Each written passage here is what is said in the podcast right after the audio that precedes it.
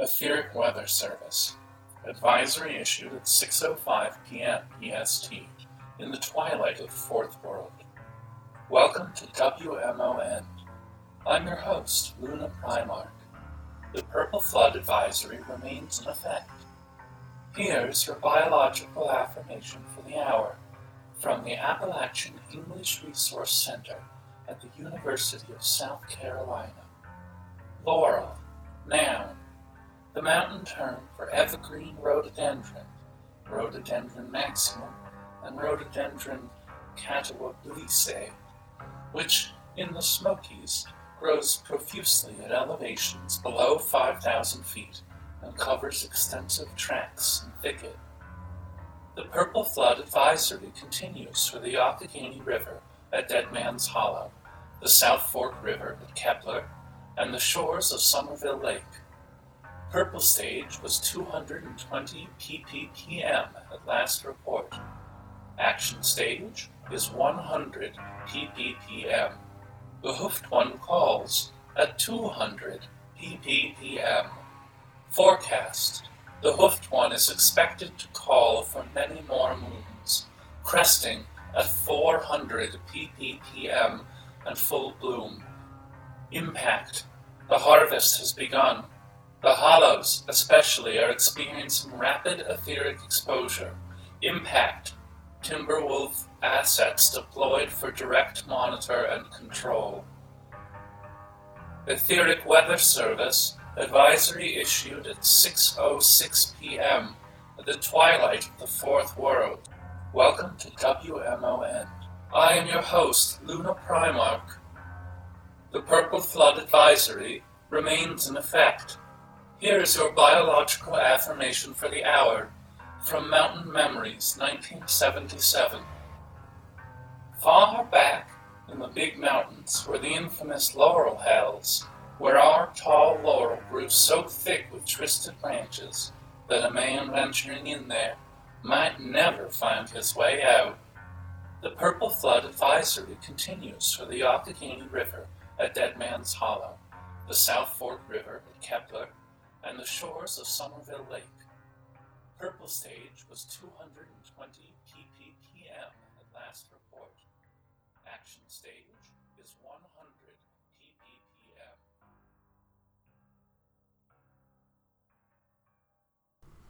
Are you introing us, Savior? Is that what's happening?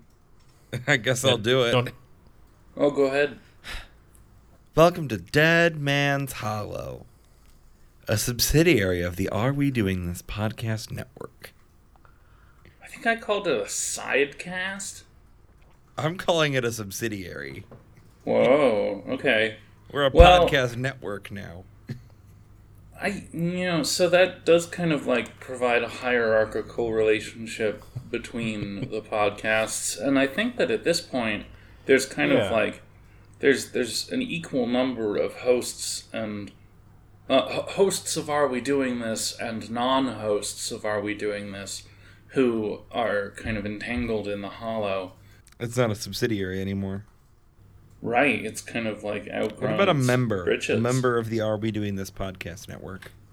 I think a side pod. I like member better.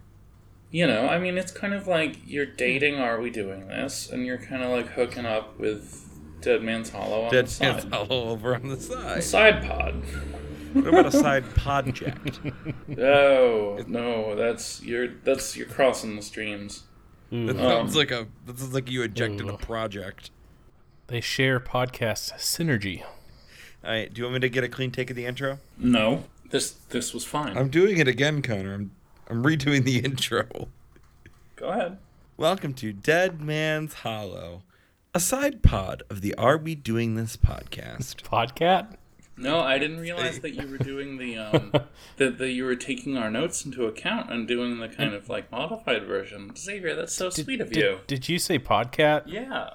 Uh, right. So this is Clashes to Ashes 3, starring listener and friend of the show, Nash, and host of Are We Doing This, Xavier. Xavier. These two good, good boys have, have entered into the, uh, well, seem to have in various ways been born into the uh, the industrial ruin valley of Dead Man's Hollow. Xavier at first was a clavier.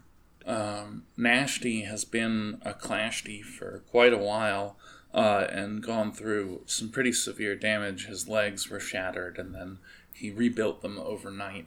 Um, and after the death of the clavier, a Clagent J was was dispatched, also played by Xavier, uh, to the Hollow in order to kind of investigate the the social disharmony that was apparently occurring uh, in the amount of uh, clay on clay violence that was, Do I have to do my best J impression now? there in the Hollow.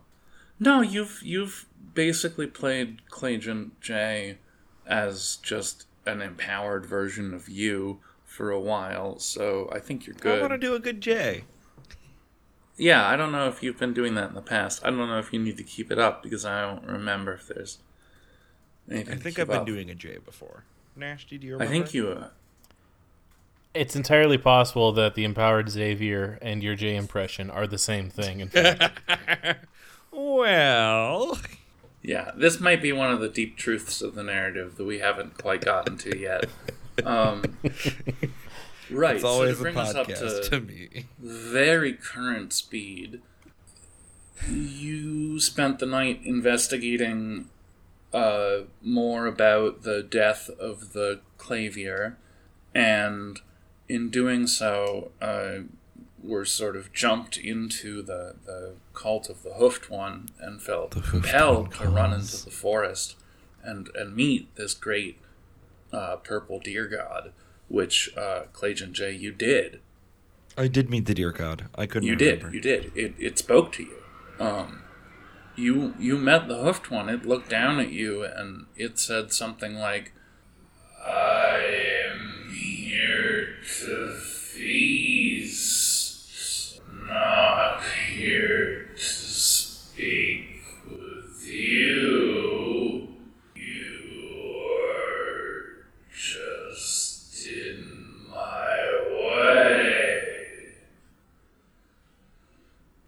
Quotes from the Hoofed One, a new book available on the third. Such uh, contains great lines such as "The Hoofed One calls," and "I am here to feast. I'm not here to speak with you." Thank you for that infomercial. I will be sure to kind of wrap that into an appropriate uh, aftermarket uh, present to the audience. Now you have to write a book, Connor. How does it No, feel? no, no, no. No. I'm just gonna create an audio infomercial for such a book, and then you know, like the best excerpts of it will be what I speak as the announcer, or have you speak as the announcer with some zany background music. We'll, we'll, we'll, we'll do this afterwards. Yeah. side effects may include Oh, right, right. Oh, it could be a medical health book. You could make you could make medicinal claims, Xavier. Ooh. Yeah. Side effects may include having the want to listen to the Are We Doing This podcast Yeah, body by hoofed one. Feel the call. feel, feel the the call to the gym. body by hoofed one. I like that. Uh, You are. Connor, you're too good for us.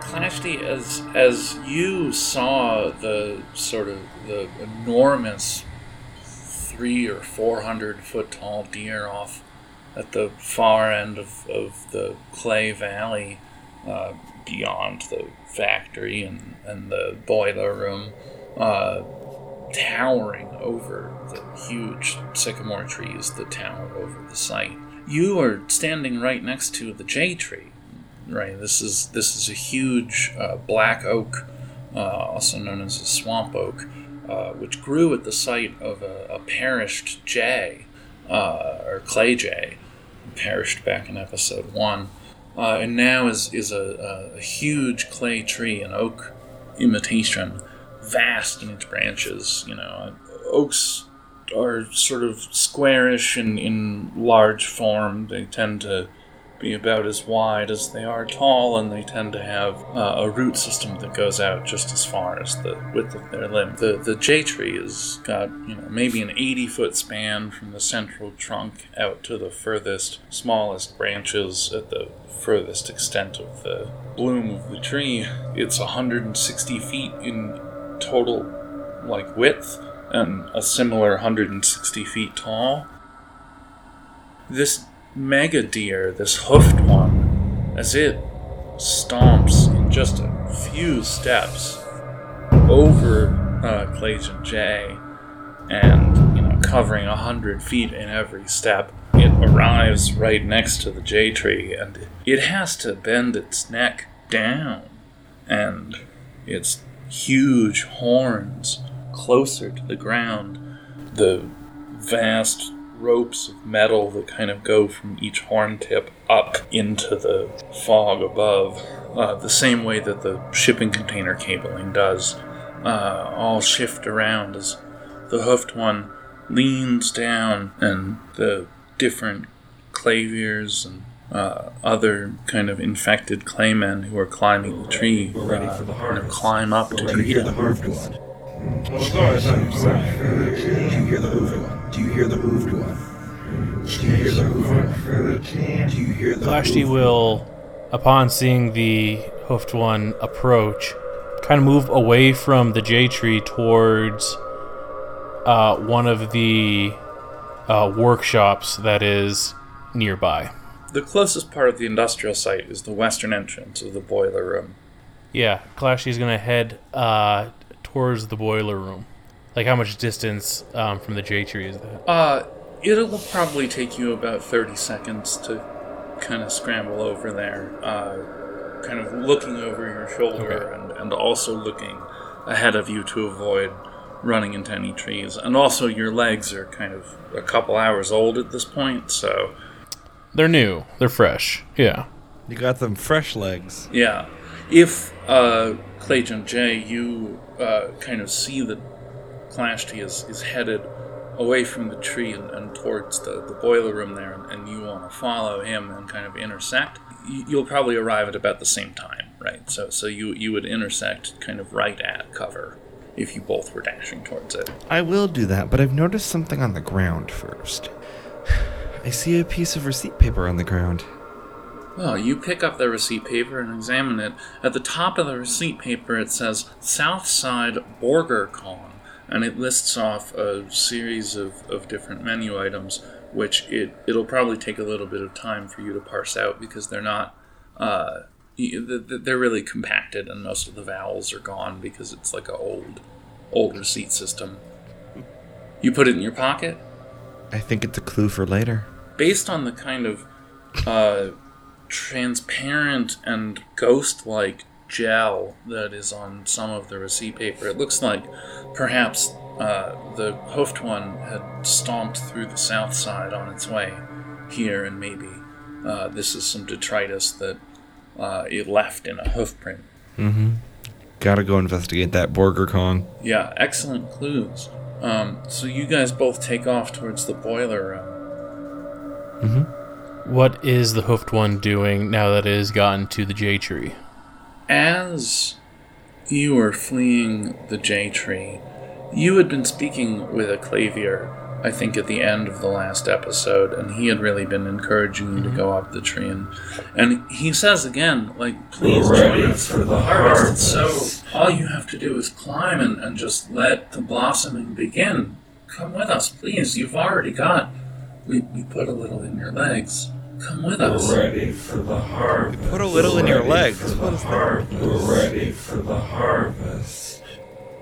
At that point, after the uh, revelation that they had done something to my uh, new legs, at that point, I'm going to uh, head towards the boiler room and not answer the clavier. As you head for the boiler room, you see that probably about 30% of the the population of the valley, which is in the hundreds of, of clay men among the various kinds of clay creatures, the the clashties, the cloners, the claviers, the clay jays, the Clysex. Is that everyone? So far, yeah. Right. So ab- about thirty percent of them, uh, many of them claviers, but but uh, a smattering of some of the other clay men, are all heading towards the J tree. And as they climb the J tree, they begin to grow and expand, which is tough for a clay uh, man to do. I mean, you, you guys are kind of really cast in a particular shape. You, you basically have to reforge your body every couple days to be uh, like a little bit bigger here, a little bit bigger there. Uh, th- there's a real ship of Theseus to you guys in some ways. And that's all right. That's part of the process. You know, that's what it is to be a, a clay man uh, here in the Hollow. These clay men are shattering, but they're shattering because what's inside of them is expanding rapidly and putting huge pressures on, on the interior surface of uh, their clay bodies. And you watch as your many different kinds of brothers climb this tree and crack open a horrendous amount of glowing, moving, writhing, singing purple ooze begins to spread from within them. That's the pressure. That's the. They've been vessels for this. It's been expanding inside them, and now it's explosively growing outwards. And though this is an oak tree, what it more resembles now that your brothers are are blossoming is is something like a, a rhododendron, or what they call here in the Alleghenies mountain laurel. Each one of these purple blobs rises and spins and breaks apart into leaf stems, which form leaves, a whirl of leaves, and a beautiful, delicate pink purple flower emerges from the top of each one of them, about the size of a baby carriage, these flowers are. And the hoofed one leans his vast head, huge horns down, and begins to feast upon laurel flowers. Well, that's an upsetting sight. As he eats your brothers, the purple material of, of the flowers, the, the leaves, the flowers themselves, strange growing lichen that was uh, inside of your various clay brothers, uh, seems to directly go into the hoofed one. You can start to see through his transparent form that there are internal glowing systems that this material is, is empowering and giving new energy to. And you can also see that there are pulses of purple light that are moving through his horns and up into the sky. And as he chews through these flowers, shards, the sort of willing pieces that have broken cleanly along muscle lines of your brothers, disentangle themselves from this purple jelly and fall through the form of the hoofed one because he's here, but he's not truly here. And as he feeds, all around the base of the J tree start to form thick piles, inches thick, of shards of hundreds of your brothers. I'm imagining that the scene kind of looks like turn of the 19th century on the prairie of just the piles of bison bones after the overhunting thereof. Oh, certainly, if the roots of the J tree are being fed anything right now, yeah, it is an enormous quantity of crushed clay men. The other clay men, speaking of which, the rest of the population, they, well, y- you know clay men, they're leaderless right now. The Jays are kind of, the clay Jays are freaking out and kind of yelling many different sets of directions at many different sets of uh, the other uh, clay men.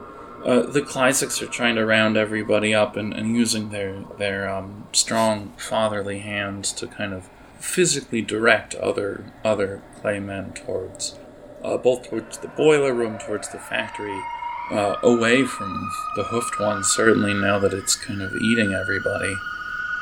What do you guys do? So, Clashty uh, is at the boiler room. and and the the the harvest is like you are witnessing the harvest the blossoming is occurring the hoofed one is feasting it has begun It has begun.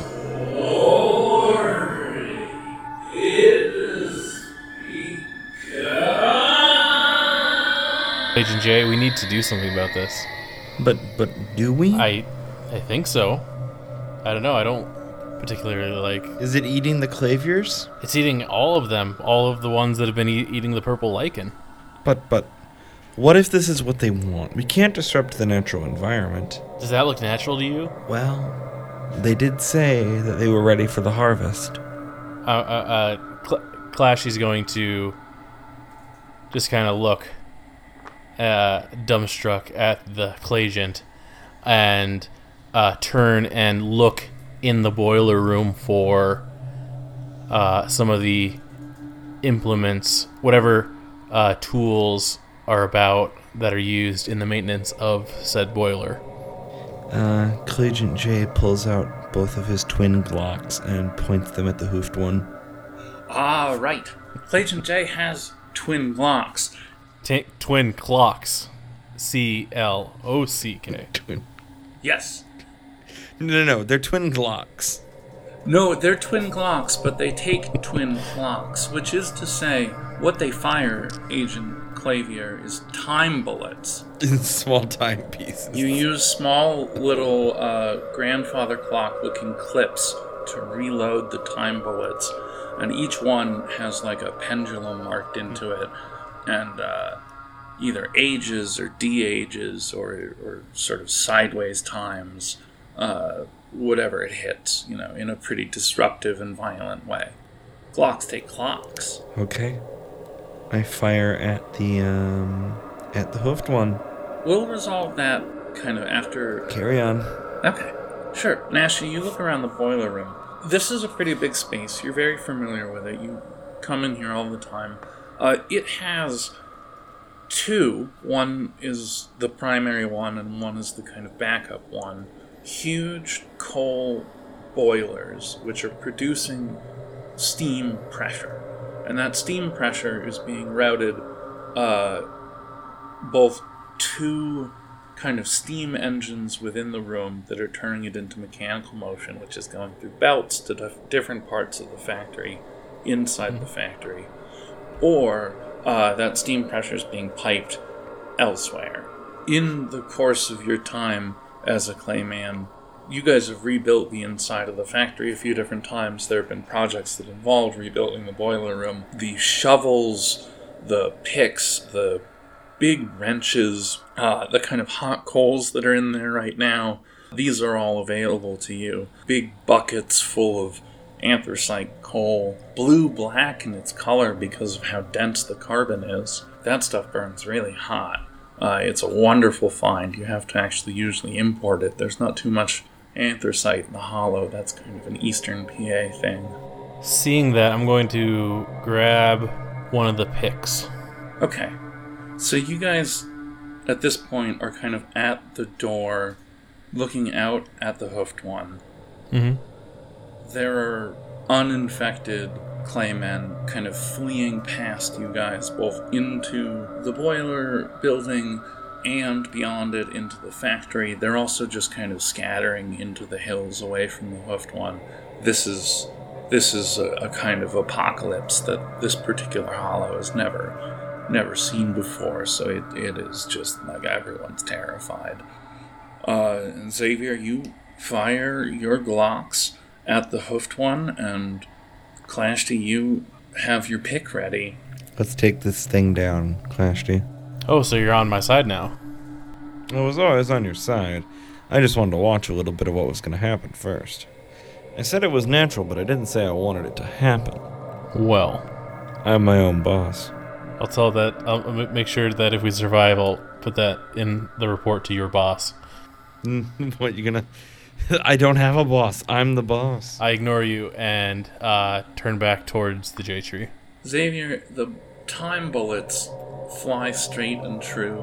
Where are you aiming for, for the hoofed one? Uh, there's big, broad targets. Aiming for the head. You're aiming for the head. You always aim for the head. Sure. I go for the head. Well, so you are able to shoot at it, and you can see through its flesh in a way that's pretty upsetting, right? There's there's an aspect to how the hoofed one looks that, that is reminiscent of the aurora borealis or other kind of particle intersection phenomena, right? Like he is here, but he is kind of shimmering in how here he really is. Do you understand? Mm-hmm. Do you need me to roll a damage roll? Yeah, go ahead and roll uh, a damage roll, and then what I am going to do is I am going to roll the bones. I rolled a 16 for my damage. Perfect. You rolled a 16 for your. Well, yeah, that. would- I guess we'll call that your damage roll. Sure. Yeah. Uh, uh, Glo- Glocks do 1d20 damage. They're either wildly on target or wildly off. Wow, 16 damage is great. Uh, what I'm going to roll. Do I have on- any modifiers? what, what was that? Do I have any modifiers? Oh, you're you're a secret Clagent. You have a, a plus six bonus to, to that kind of gunfire, of course. Uh, so, um, and in terms of doing extra 21 damage, I think you would have kind of one damage per bullet at a minimum. So, uh, I guess we'll call that 18 damage. And we're kind of skipping your to hit roll because uh, it, it's a giant deer. It's bigger than buildings. You know, like it's not It is very You Can't large. not hit. you can't not hit it. Um, it's just a question of kind of how much existential damage you're doing to it. So your bullets fly up towards the deer's head, and they do intersect the deer, but not as its skin. They kind of pass through the first many layers of, of skin and flesh without uh, quite intersecting with their material form.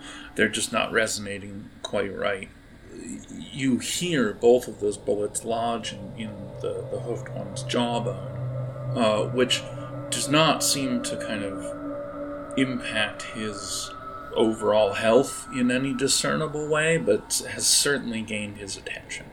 His huge head stops chewing the cloner that it has been chewing apart, lets the top half of the cloner's form fall a hundred feet down to the valley floor and shatter into bits, turns and regards you.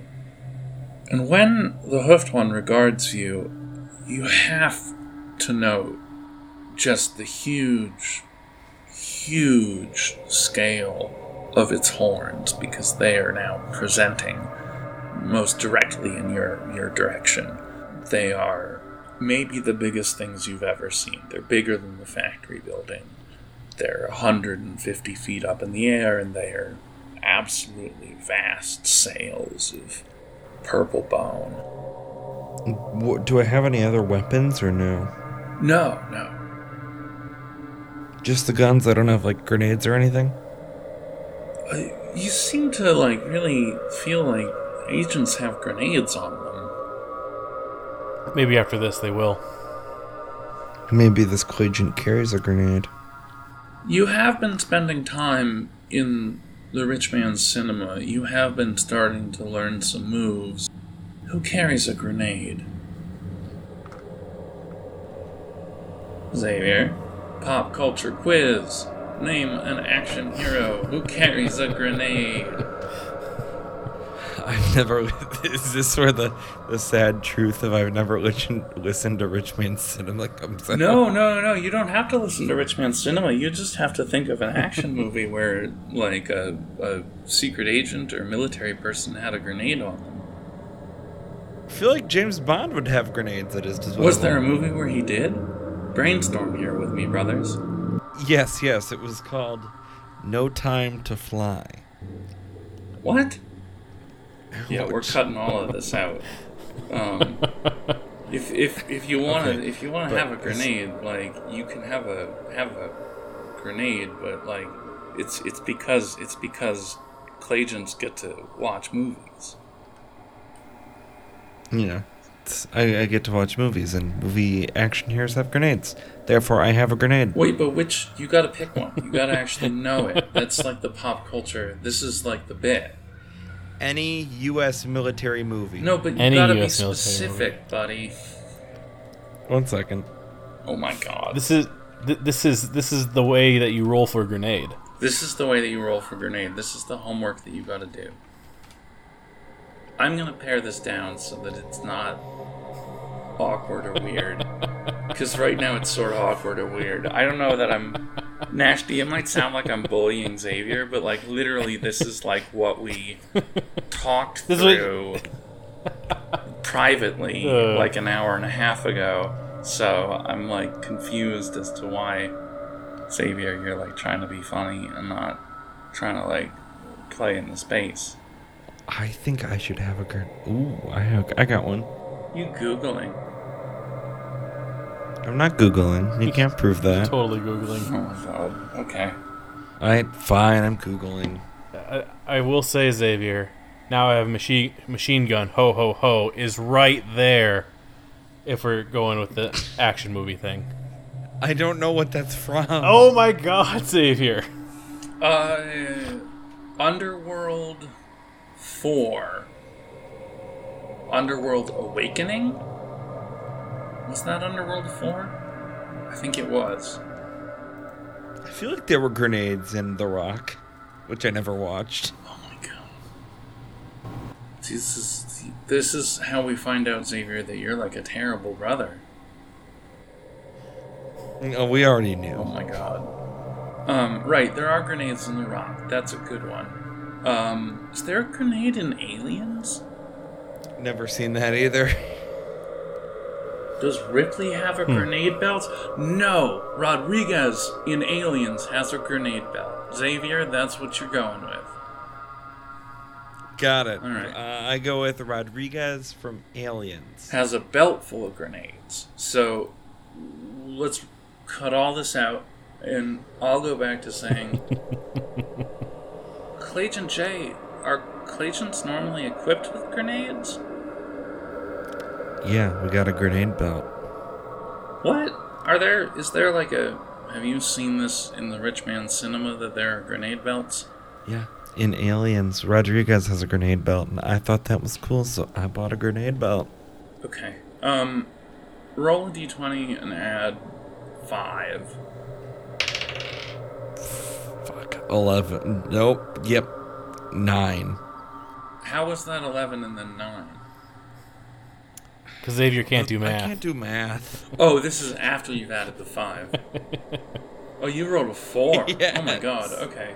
Well, rolled a 4. And then.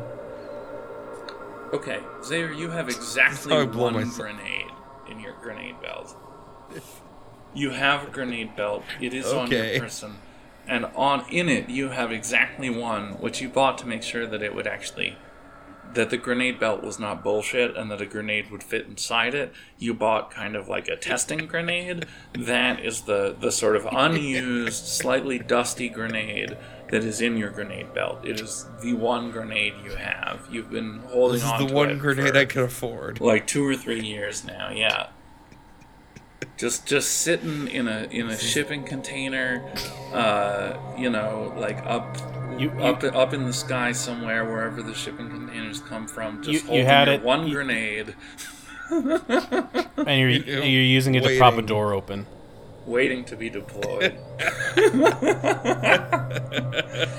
All right. Yes, say, uh, C- Clayton J, you do have another weapon. You have your one grenade. I I get ready to throw my one grenade into the hoofed one's mouth. Whoa, that's a serious throw. The hoofed one's mouth is like a hundred and fifty feet above you. I, I turn I turn to I, I see I see him hold the uh, grenade The and one grenade. I say the one grenade. the one grenade. Give it to me. I say. I say to the Clagent. Give me the grenade. Are you a better grenade thrower than I am? No, but I can climb that tree. Right. Grenade's yours. Pin still in it. Okay. So at this point, I'm going to drop the pick, and I'm going to uh, take the grenade, and I'm going to uh, head towards the J tree. Clayton J, I assume you're you're maybe picking up the the the Clashty pick and mm, like staying back here, like sort of pausing or following or what? Your buddy's about to go climb a tree and then throw a grenade at a giant deer. Are you kind of like gonna watch from a distance or this distance or what? I'm right behind him, all the way up. Okay, All right. Um, here we go. I'm gonna need you guys to make a series of rolls. Okay. Oh boy.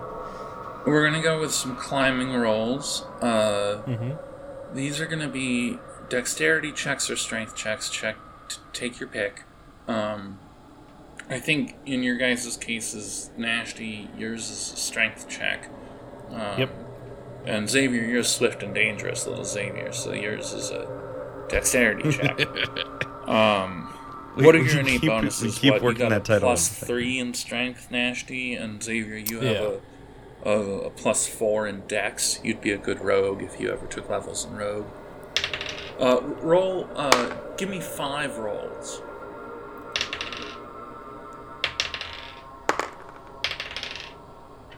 I guess give me five rolls in audio and also give me.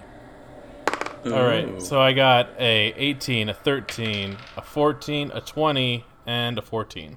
And this is a dirty 20?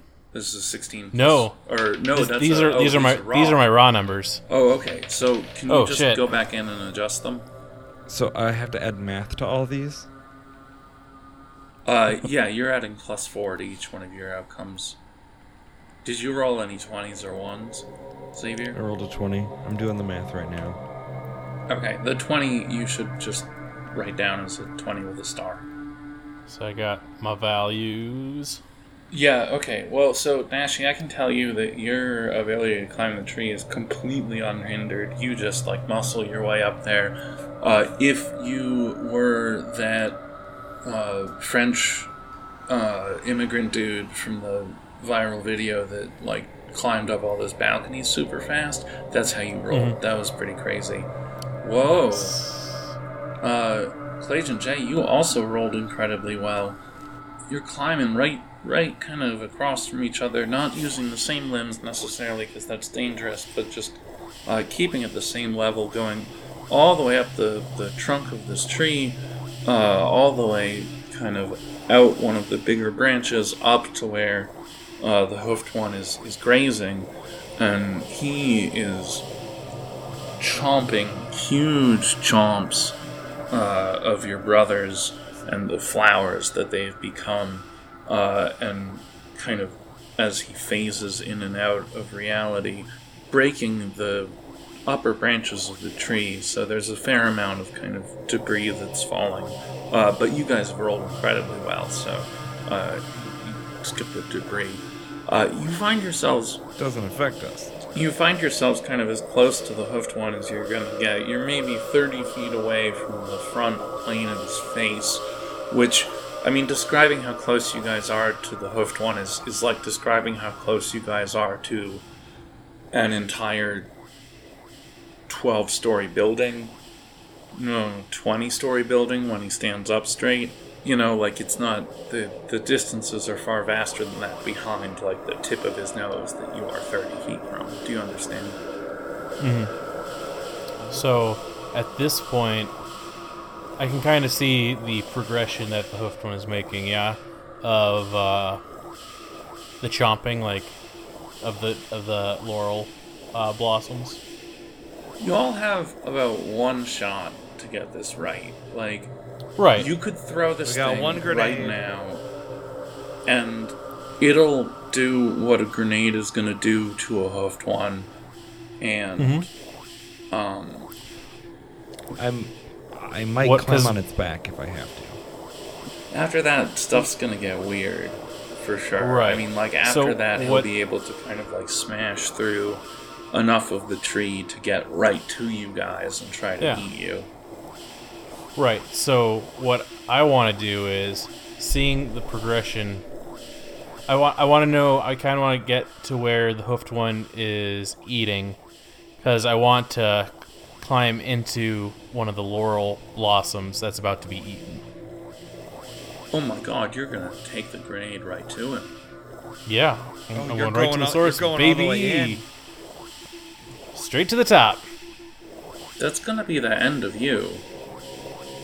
Not if I have anything to say about that. Well, good luck. You already gave me the grenade, so. I'm tying a rope to you. what? I, I have a a rope. Wait, you're I'm tying it to you, your and I'm gonna pull you out. I'm Not gonna again. pull you out if, before you blow up. Nashty, are you resisting this attempt, or are you letting your brother? Yeah, I'm just, I'm, I'm just gonna. You're you're taking off. Yeah, I'm, I'm, I, yeah, that's what I'm doing. I'm I Yeah. climbing Uh, uh, Z- towards Xavier, laurel. roll um, roll a, a um an attack roll against your brother.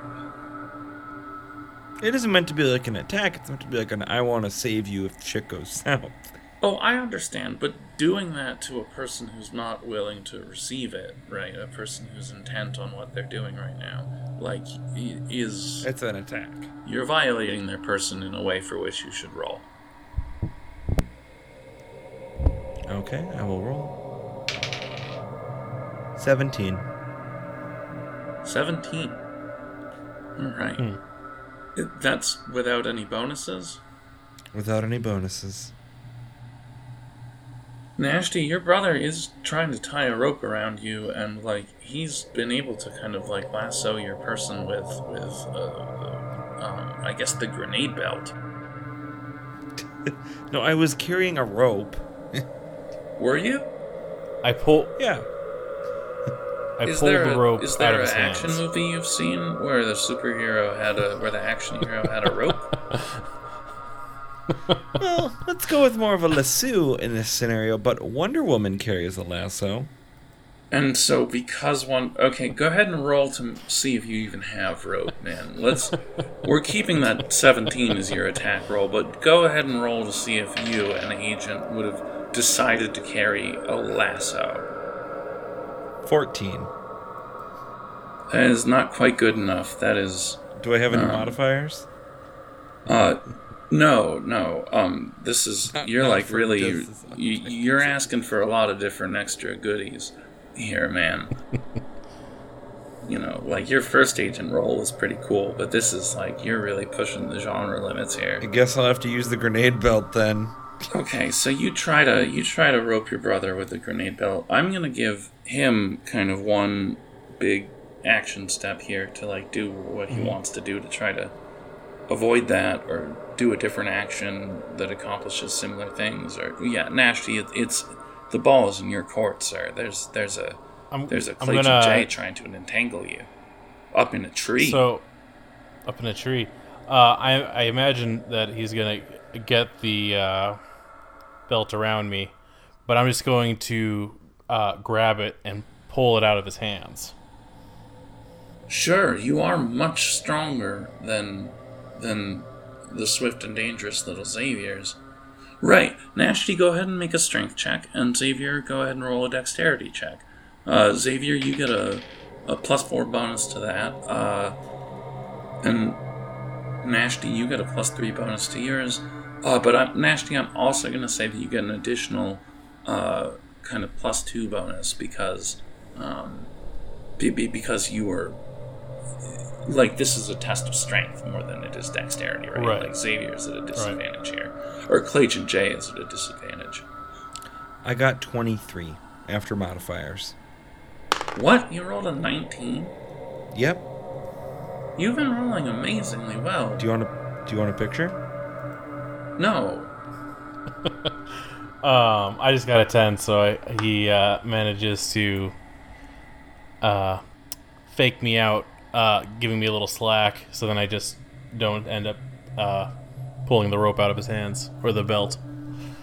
Okay. Well, the hoofed one, um, for his action, I'm gonna roll the bones. Now, let me tell you guys about the bones, alright?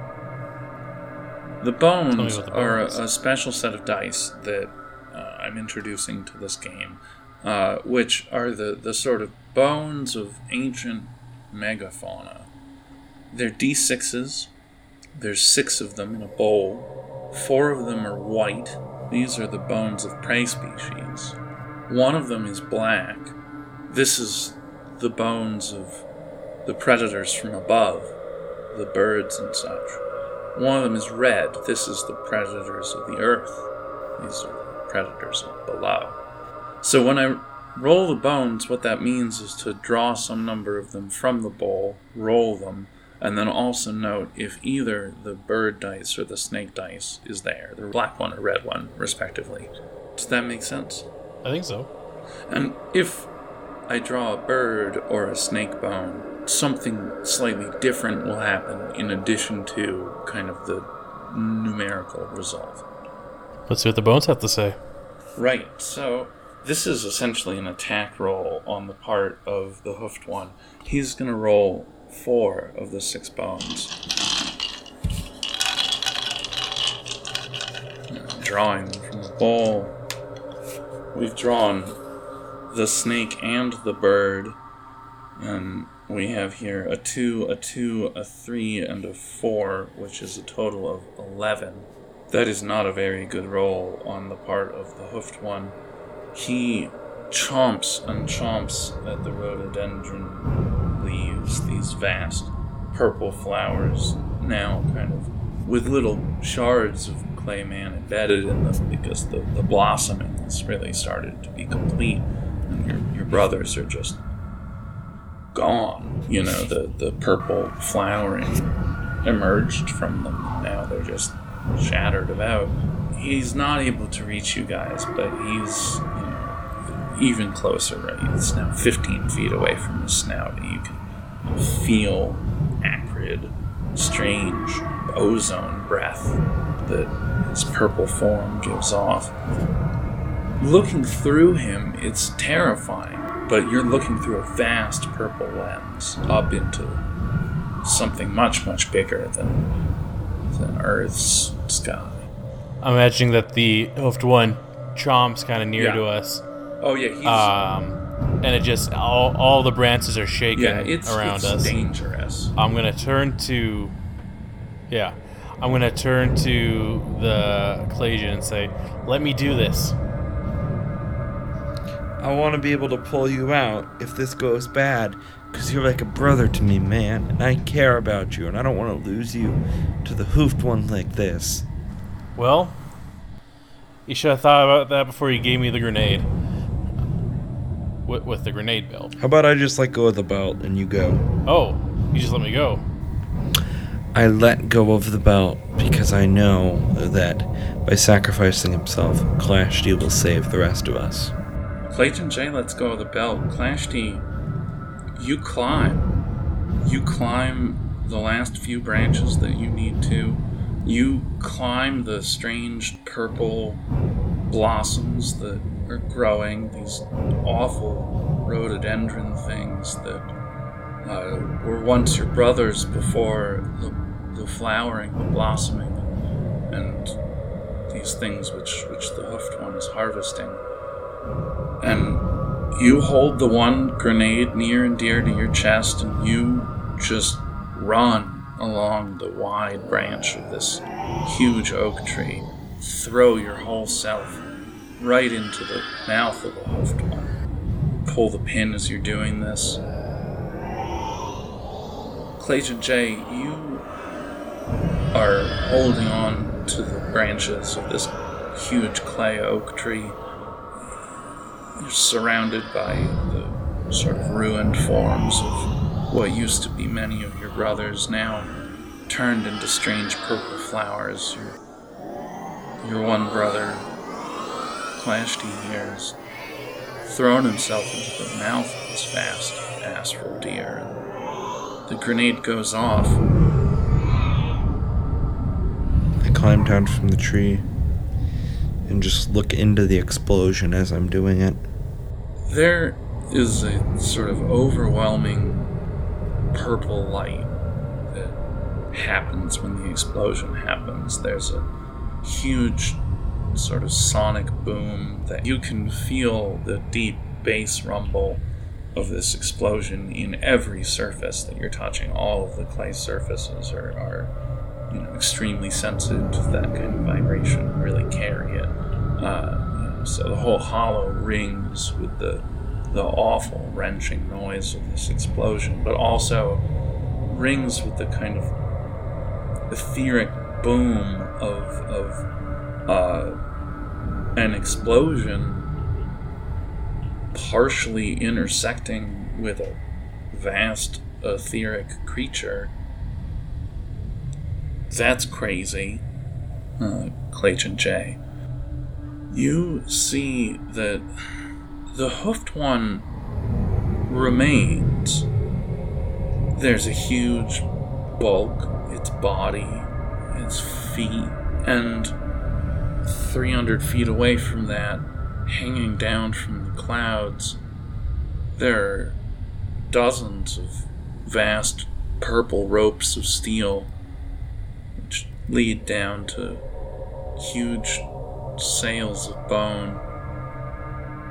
But its head is just gone. Huge jawbone falls to the feet of the J tree. All that's left of the hoofed one's head, all that it has remains. Is it dead or alive? Well, it's headless. We're gonna pause here now for you, Clayton J, and Nashty, you awake on foreign shores. These are the shores of of the moon song. Mm-hmm. The howling dream that you stay in when you're in the box and you're connected to the machines. You awake on the shores of the singing voices on the etheric radio that pulse through your body and mind as you sleep. Etheric Weather Service. Advisory issued at 6.05 p.m. EST in the is twilight really of the soothing. World. Welcome to WMON. I'm your host, Luna Primark. The Purple Flood Advisory remains in effect. Here's your biological affirmation for the hour do this? from the This would the Appalachian wonderful. Resource Center at the University of South Carolina. Laurel, now. the mountain So term is for this like evergreen rhododendron, Real NPR. rhododendron Yeah. maximum, and rhododendron catawbiense, which in the Smokies grows profusely at elevations below 5,000 feet and covers extensive tracts and thicket. The Purple Flood Advisory continues for the Occoquan River at Dead Man's Hollow, the South Fork River at Kepler, and the shores of Somerville Lake. Purple stage was 220 ppm at last report. Action stage is 100 ppm. The hoofed one calls at The 200 hoofed one calls. Ooh. Forecast. The hoofed one is expected to call for many more moons, cresting at 400 ppm and full bloom. Impact. The harvest has begun. The hollows, especially, are experiencing rapid etheric exposure. Impact. Timberwolf assets deployed for direct monitor and control. Etheric Weather Service advisory issued at 6:06 p.m. at the twilight of the fourth world. Welcome to WMON. I am your host, Luna Primark. The Purple Flood Advisory remains in effect. Here is your biological affirmation for the hour from Mountain Memories, 1977. Far back in the big mountains were the infamous laurel hills, where our tall laurel grew so thick with twisted branches that a man venturing in there might never find his way out. The Purple Flood Advisory continues for the You're not done Occoquan. River at Well, Dead that's Man's neat. Hollow, the South Fork River at Kepler, and the shores of Somerville. Find a way to get this onto the actual local radio, Connor. Oh, that would be very creepy. Find a way. Oh man, you need to get yourself a ham radio license just so you can put this shit onto the airwaves and freak out some Scare the shit out of some preppers. Challenge. Challenge. Uh,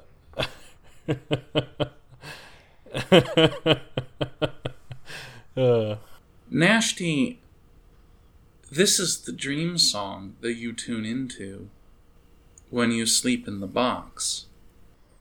Mm-hmm.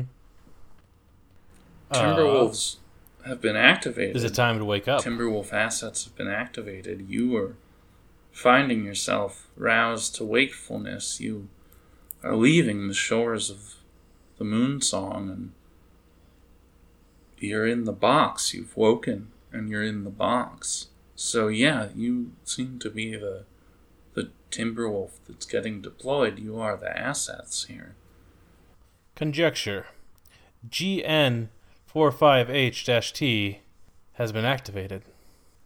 I wonder what has happened in the hollow. The doors of the box open. You have been activated. Your conjecture is absolutely correct, Nash T. Gnash. T. Interesting. Uh, yeah. So my uh, big wolfy self will uh, head out through the doors.